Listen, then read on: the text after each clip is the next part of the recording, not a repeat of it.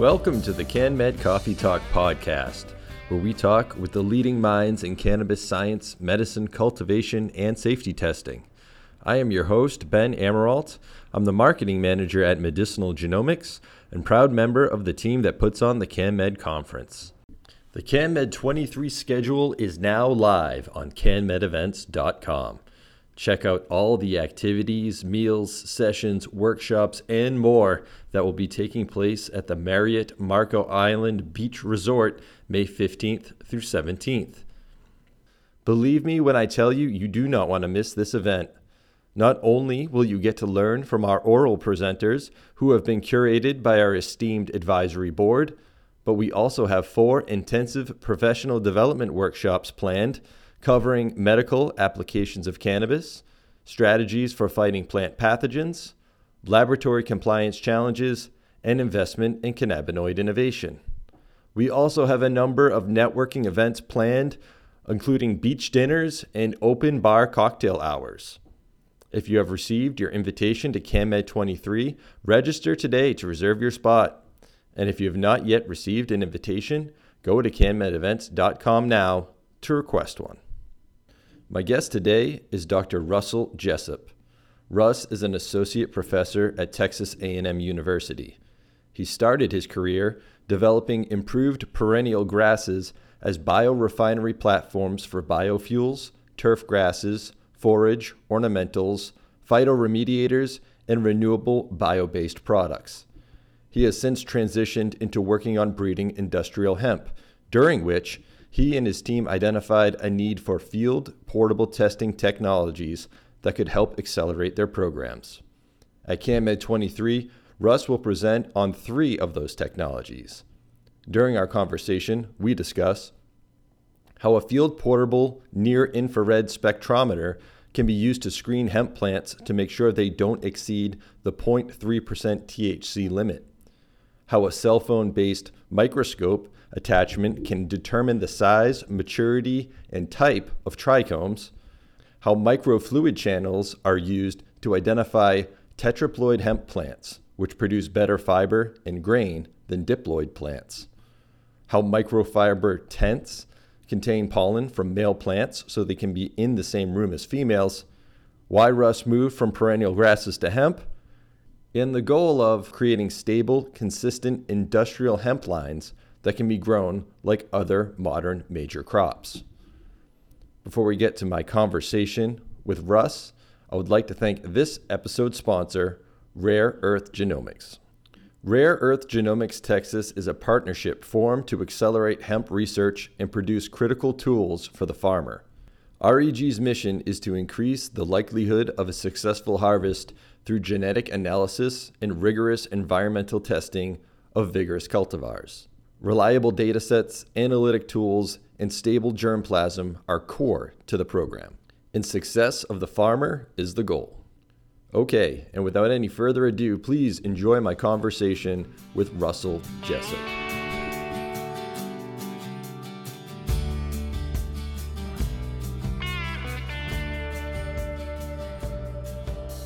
Good morning, Russ. Thanks for joining us on the podcast. Morning, Ben. Happy to be here and happy to be here. All right. So uh, I'm excited to talk with you because I know that you and your team, you've done a lot of work evaluating the use of field portable testing technologies on cannabis plants, which is is pretty exciting. And I know from from our end on the medicinal genomic side with some of our testing technologies, that's something the growers are always interested in, something that's portable, something that's easy. So I'm excited to talk with you about what you found. Um, but before we get into the specific types of instruments you've evaluated, uh, can you set the table, explain the value of portable testing to cannabis growers, and why were you and your team interested in evaluating them? Our first need was a selfish need as a breeding program. We wanted to be able to select across large populations, and the, the typical GC or HPLC platforms were too expensive.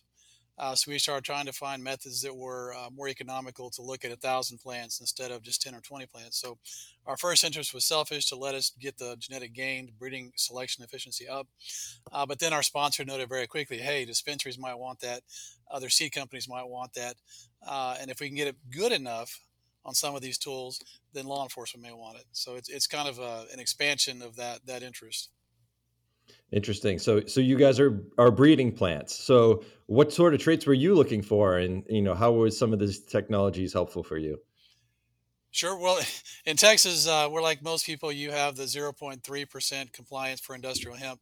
Uh, so that was our first first target tool, and we got lower cost suitcase HPLC systems in place, which were okay, uh, but still slow uh, and more than we'd like to pay. So the interest was trying to improve upon a couple of other near infrared instruments that are on the market uh, for that kind of a scan, and we've done that, we think. And then try to improve selection for things of interest more for the medical side, the trichomes in particular. And then for us as breeders, we wanted to look at varying the number of chromosomes in a plant, so the ploidy. Uh, I've done that with perennial grasses before working on hemp, and I think with hemp, it has a lot of value added benefits uh, for fiber and grain in particular. Uh, so, all three of our, our instruments we've developed have interest uh, to our breeding program in particular. All right, excellent. So, yeah, I, I think I, if you're growing hemp specifically, there is that requirement that it be under 0.3%. Talk a little bit about sort of what's at stake there, or how is that enforced? Um, are you know, could people knock at your door and start testing your plants, and you need to make sure that everything is uh, compliant? Uh, they can and they have, and those tests have ranged anywhere from the presumptive, the little colorimetric test that law enforcement uses, which is always fun. Those tests will tell you, yes, this is cannabis. And we're like, well, great, we know it's cannabis, it's hemp. Right.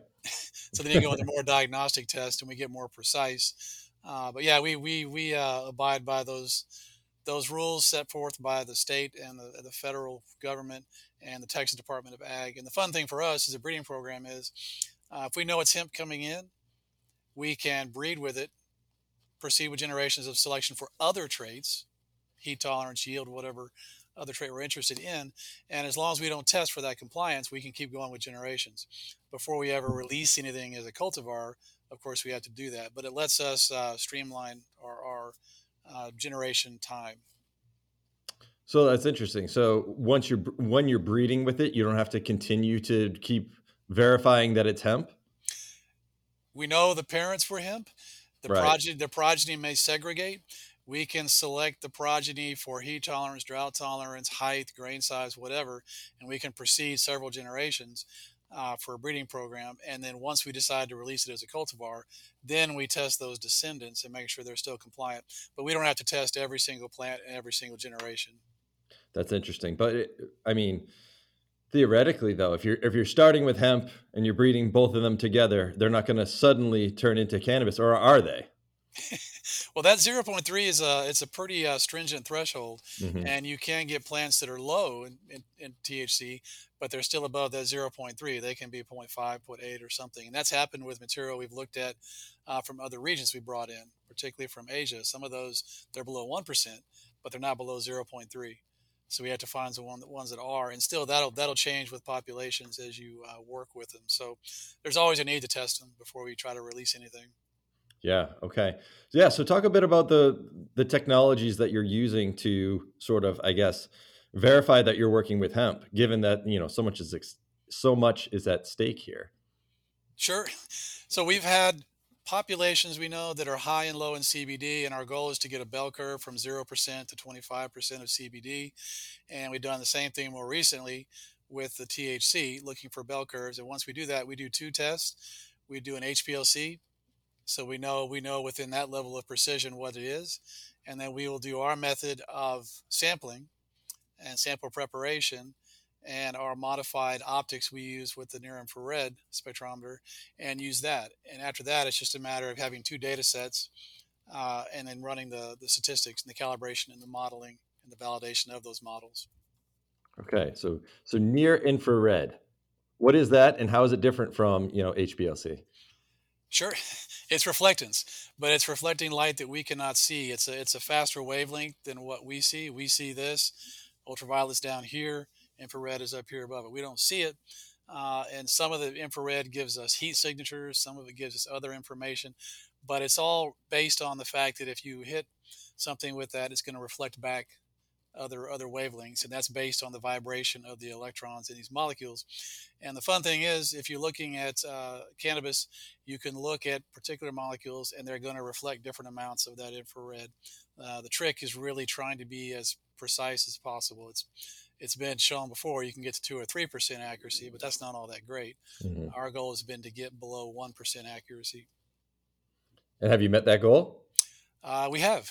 we haven't we haven't quite breached that 0.3. We're, we're approaching that, and really that's it's really uh, the, the limitation is we are a, a, breeding and genetics program. We are not a, a uh, micro fabricator. So there's certain things with engineering we can't do in my lab.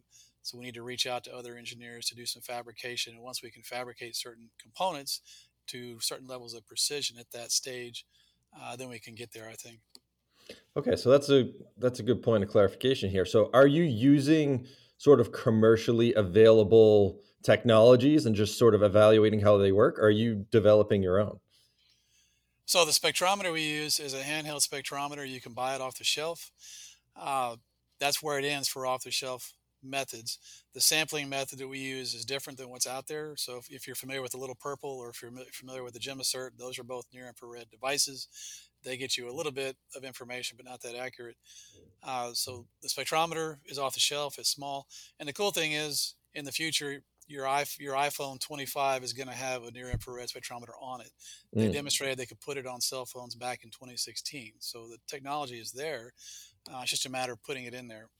Uh, but the optics, so the sampling we do is a bit different, uh, and the optics is different in two ways. That, that's where we have our proprietary little little widget with it. Uh, the optics are different than both of those systems, and it lets us be more accurate. And then the modeling we do is is similar to what's been done for near infrared for other industries. You use near infrared for forage evaluation for all sorts of molecules. So the the uh, equations and modeling and validation is similar, but it still ends up being a bit unique uh, for the cannabinoids. So how difficult is are these instruments to use? Like could the could the average grower conceivably use this reliably and get repeatable results? Absolutely. Everything I do, I repeat it three times on every sample, and you can do uh, one sample in about 30 seconds. And by wow. the time you by the time you run the analysis, it's still less than a minute. So from sampling uh, to running the optics to doing the, the analytics on it, once it's once it's all put together, it can be done in one minute or less. We've got it. It's almost a two component system right now. It's just a matter of turning a tool from proof of concept to something that's more ergonomic uh, and and user friendly. But the goal is to make it to where anyone can use it. Excellent. And now, how important is at which stage of um, development in the plant you're testing? Like, are you testing, you know, finished, dried, cured uh, flower, or are you kind of testing it throughout its life? Sure. so it gets back to uh, we started testing at week zero of flowering when you know before it's everything trichomes there, and we started looking at every three or four days. So we went week zero, one, two, three, four, and five. And really, there's not, even with HPLC, there's not a lot of appreciable uh, cannabinoids until about week two of flowering. Sure. Uh, somewhere between week two and week three, you start to see it going up. Uh, so our goal has been to to calibrate it starting in that period. So any anything from about week two and a half uh, until a finished flower, we can we can sample and quantify. And the, beautiful point you made was unlike the little purple and GemmaCert, which require you to have dried cured, t- cured tissue, which you grind up, uh, we can do dried or fresh tissue. Excellent. So that, that, that's been a beautiful gain for us to do things out in the field on living plants. Um, all right. Uh, and now you mentioned, you know, this is just one of, I think, three different technologies that you were evaluating. Correct? Is sure. that correct? Sure. We've moved a lot into microelectronics. I guess since we uh, applied to be uh, a participant in this conference. We've got a fourth device as well, more on the oh, fiber oh, wow. side, but we'll throw that fiber device out. But the first one we started using was everyone wanted to look at the trichomes. Uh, and it's pretty simple to add a small little microscope attachment onto your cell phone now. And there are some of those that can get up to four or 600 magnification. They're very clear. Uh, so that one's been kind of a, a, fun little freebie gimme. It'll probably be open source where you're just combining a cell phone based microscope small attachment, with image processing. So ImageJ or some other version of that that will do a few things. It will it will identify the round pieces, the diameter. It'll classify the trichome heads. Once it classifies them, it will get the diameter and the volume, uh, and that will give you the basic size of it. And then we're also still in the process, but working at getting the color of it. Mm-hmm. So looking at the pixel color so we can gauge maturity. So the goal of that one is just going to be an open source cell phone attachment and an app where you can use that and look at your trichome and say this is how big it is uh, and this is how mature it is. So that that's kind of a fun open source thing. It's been undergraduates and graduates. Uh, the third device has been getting back to the the increase in chromosome numbers. So the ploidy, uh, if you think about uh, cells, if you increase the DNA in those, you increase the amount of protein, you increase the amount of everything that's involved with it. In plants, you increase the cell wall size. So for fiber hemp, we're very interested in trying to see if we can make the bast and the hurd fiber in particular longer by extending that cell wall. And by doing the, the chromosome doubling, we now have a lot of plants that are tetraploid. They don't have two sets of chromosomes, they have four. Uh, and those we have now confirmed can have improved fiber and fi- improved grain. Uh, but to do the classification is very difficult. After you hit them with the treatment to induce a chromosome doubling, you have to figure out which ones have been doubled. Uh, the plants, to the visual eye, don't look that different. And the typical tool that's been used is called a flow cytometer. It is a capillary system. It's based on cell sorting. And for cannabis, which is a resin resinous crop, you've got lots of sticky things in that extract. And you put that through these capillaries and it just blocks it up it plugs mm-hmm. it up and you just ruin the capillary systems in your flow cytometer. So if you can't do that, you're left with you're left with looking at chromosomes under a microscope, which is long and tedious, or trying to use some kind of indirect measure. And what we're coming up with is not a capillary system, uh, but a microfluidic system. Everything is going micron. Everything is eventually going to go nano. But taking the capillary system and making it smaller, you go to microfluidic channels. And once we do that, we're using these these small flow cells to separate uh, the cells. And the fun thing is, if it's got four sets of chromosomes, it moves slower. If it's got two sets, it moves faster. So it's just like HPLC or GC. You're just flow sorting in that microfluidic channel. Uh, so when we have that, it's just a matter of running them on a, that fluidic channel and then looking at the speed of movement of them across that, and we can estimate whether they have had the chromosomes doubled or not. All right. No, all right. So a lot there. First thing, as a as someone who has dabbled with home growing um, unsuccessfully, um, I think I've given up. But one of the things I always struggled with was the thing you mentioned about trichomes is, you know, looking with that magnifying glass, is it milky? Is it not? So a tool like that, um, I think would be very valuable, um, at least for, for people who are on my level. Well, my goal is to have either a video of us doing it or actually have something there in hand that we can demonstrate during the during oh, yeah, the cool. conference, uh, and just do live demos if we can't do videos of it. But yeah, that would be the one that we would bring there with us and have for people to play with and work with. I think that would be uh, perfect for anyone, homeowners, dispensary breeders, seed companies uh, for those trichomes. Excellent. And now the tetraploid, um, which is really interesting. Um, we had a presenter at our last can, can at our last CannMed, Seth Crawford talking about triploid genomics and sure. some, of, some of the value that comes with that. So, so that's three sets, obviously, and this is four. So you mentioned some of the the advantages there being, you know, better fiber and grain. Um, now I know with with triploid that makes the plant actually sterile or you know that it can't reproduce. Same thing for tetraploid or can you actually breed with those? No no no Trip, we have triploids as well. I guess oregon cbd demonstrated triploids and others have done it. But basically you you take the diploid and double it so you have one parent with two sets and one with four and you cross them you end up right. with one with three. That's your triploids. And that's a beautiful plant for marijuana or drug types where you're going to be cloning vegetatively or even some of your higher value CBD, which is kind of questionable now if you're really going to be only propagating CD, CBD hemp. Uh, but triploids are beautiful for those systems because they're sterile. It's just like seedless bananas, seedless watermelons, seedless grapes. Those are all triploids for the same reason. You have uh, sterility. Uh, so for certain uses, the triploids are interesting. Uh, for us, uh, it's more interesting to look at the tetraploids that have four sets because they are fertile. You can get seed off of those. You can get grain and what we've seen so far, you can get larger grain. Excellent. So, would you say that that technology would be less useful for your average grower uh, unless they were going to try to breed for tetraploid specifically? Maybe, most likely, but I guess we our lab we do some things for service and we don't really charge much for them. So we've improved the method of chromosome doubling. So I could see a, a time where if people want to do that, they could send us hemp seed. Uh, and if things change, send us some other seed. We can do the actual treatment of the double chromosomes and confirm it and send you back your tetraploid version of your favorite strain or your favorite home Oh wow. home variety. Uh, eventually, I don't know. It, it could be at a point where people do it both steps themselves, but we would have to sell that microfluidic uh, device, which it's kind of a goal is to be able to sell it. But making that simple enough for homeowners, you raise a very good question. I'm not not sure. Yeah, maybe not so much for home growers, but you know, maybe your commercial cultivators who who want to get into that. Um, yeah. yeah, and, and maybe that's a good segue. Talk a bit more about um, some of the different services and things that you do over there at Texas A&M.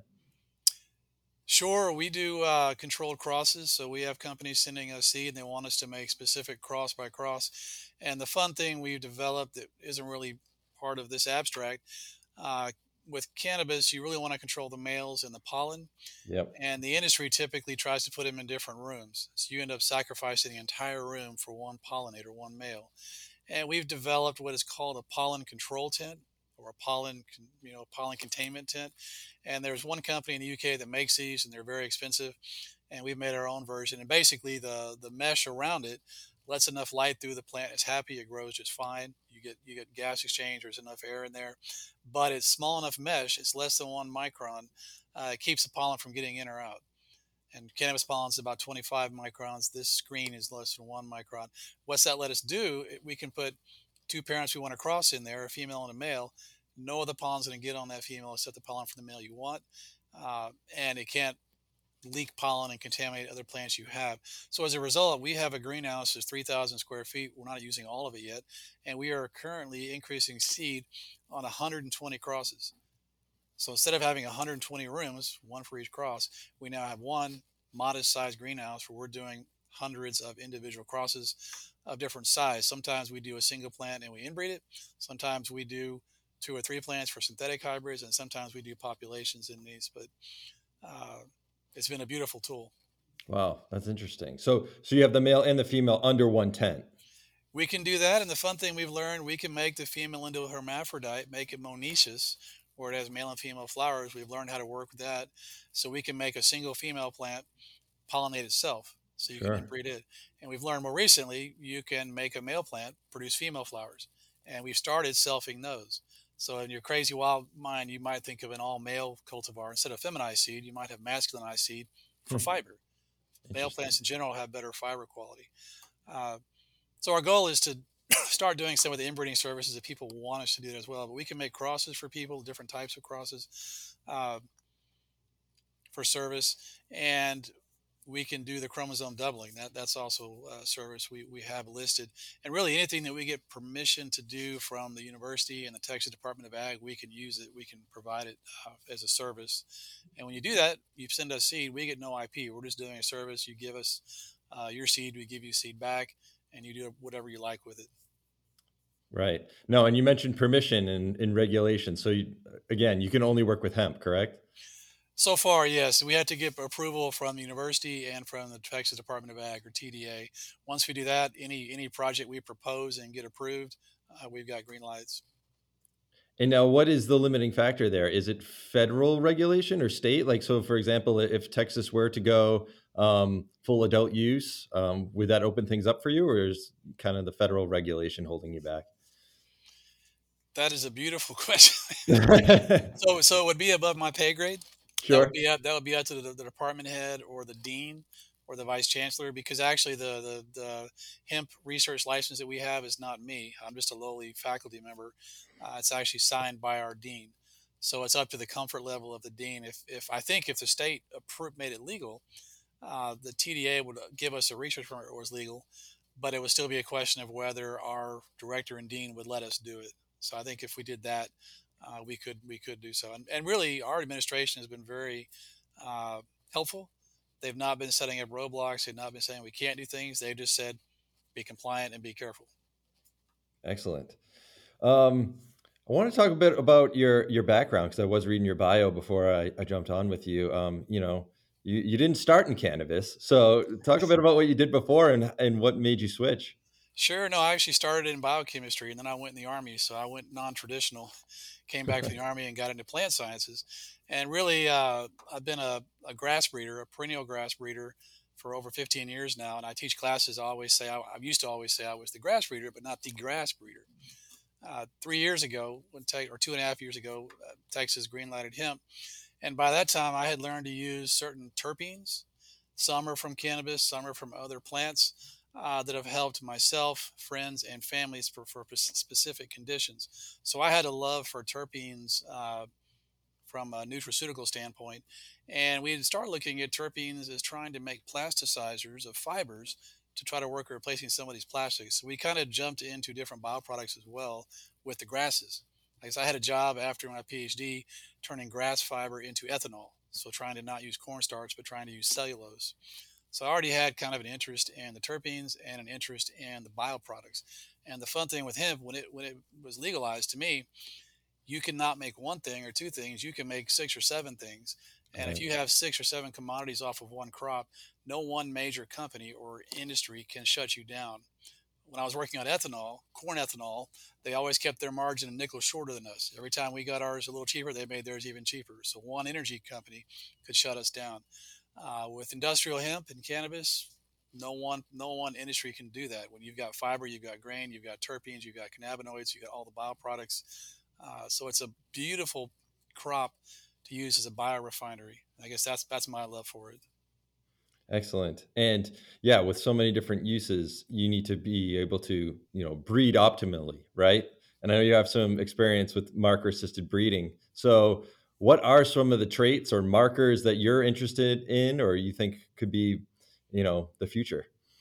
So there's already markers for male versus female. There's already markers for cbd and thc the markers we're really after for texas and the southern us are heat and drought. Uh, most of the varieties from europe and colorado just do terrible down here particularly central texas and further south and it'll be the same going to florida all the way across the southern us so we're really trying to focus on heat and drought uh, but other fun things are going to be modified trichomes. You know, there's an interest in making a fiber and grain type that has no cannabinoids. Uh, mm. At hmm. that point, it would be considered a type 5 hemp. And that would be something that would make farmers not worry about it being compliant. That would make uh, parents not worry about milk having any residues in them. And it would give, uh, give the DEA headaches because they couldn't try to regulate it. There would be no Schedule 1 molecule in it. Uh, so we could argue for a different type of classification of that. Uh, and the other thing we're after genetically really is uniformity. If you look at industrial hemp on a big acreage, the plants are all over the map for flowering, for branching, for uh, size and height. Uh, we're trying to get cannabis to be grown just like modern corn, modern major crops, where you have completely 100% inbred line parents, so they're uniform. You can propagate them by seed, just like rice or wheat. You plant the seed, it looks just like the parent. Uh, you can't do that with cannabis now. It varies. That's why it's all clonally propagated. But once we have inbred lines, we can cross those, and the F1s should be larger. They should have hybrid vigor. Uh, and no one's really confirmed that. We're going to take the risk and see if we can. And we've got uh, uh, several pipelines going to make inbreds. So we should, by this time next year, be able to say, yes, you can inbreed to the fifth or sixth generation to make hybrids, or or no, you can't. Well, that's exciting. That could be uh, that could be yet next year's CannMed topic, perhaps. so, so winding down here. So, I mean, if if growers are listening and they're kind of excited by these different technologies that you're putting together, um, you know, are these going to be available to them? Like, how is that? Um, how is that process kind of work? We have a timeline. You know, I, I'm academia, so I'm way out of industry for more a decade, more than a decade now but I'm very cognizant of trying to get things pre-commercial or have some kind of a commercial timeline, particularly for our sponsor.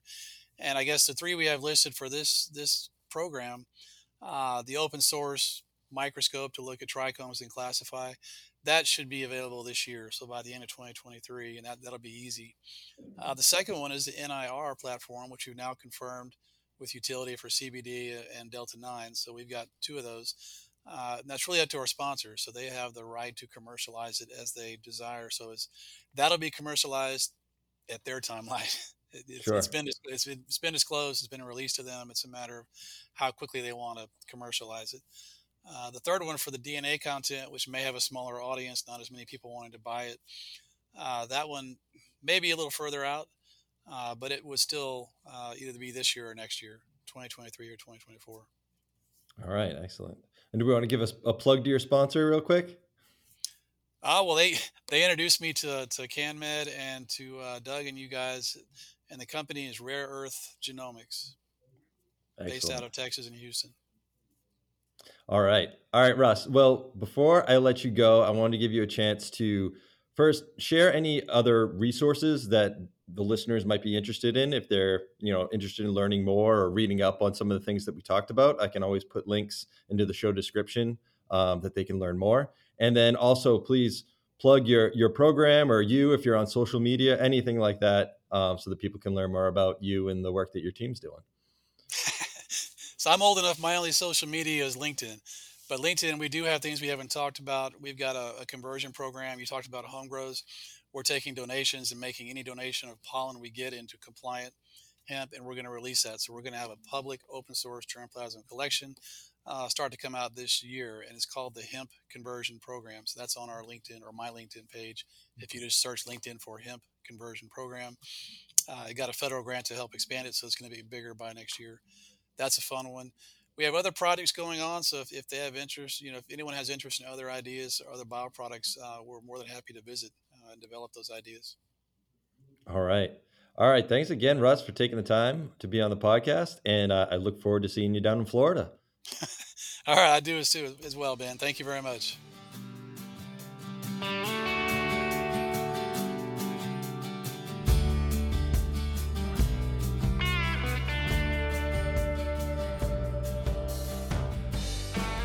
I hope you enjoyed my conversation with Dr. Russell Jessup. Check out the links in the show description to learn more about the topics we discussed. And thanks again to this episode's sponsor, Rare Earth Genomics. Our next episode drops March 29th. That's two weeks from today. In the meantime, don't forget to check out the CannMed 23 schedule at cannmedevents.com. I think you will find that not only does our lineup include some of the biggest names in the industry, but they are also addressing some of the most important topics, such as hop latent viroid and other plant pathogens, the efficacy of minor cannabinoids and compounds, Delta 8 THC, lab shopping, and more. You don't want to miss out on this opportunity to learn from and network with the leading minds in the industry at a world class resort. It's going to be an amazing event, and I hope to see you there. But of course, if you can't join us, we hope that you'll continue to listen to the podcast, follow us on social media, and check out our CannMed archive at cannmedevents.com. All right, that's it from us. Stay safe, stay healthy, and please do come back for the next CannMed Coffee Talk.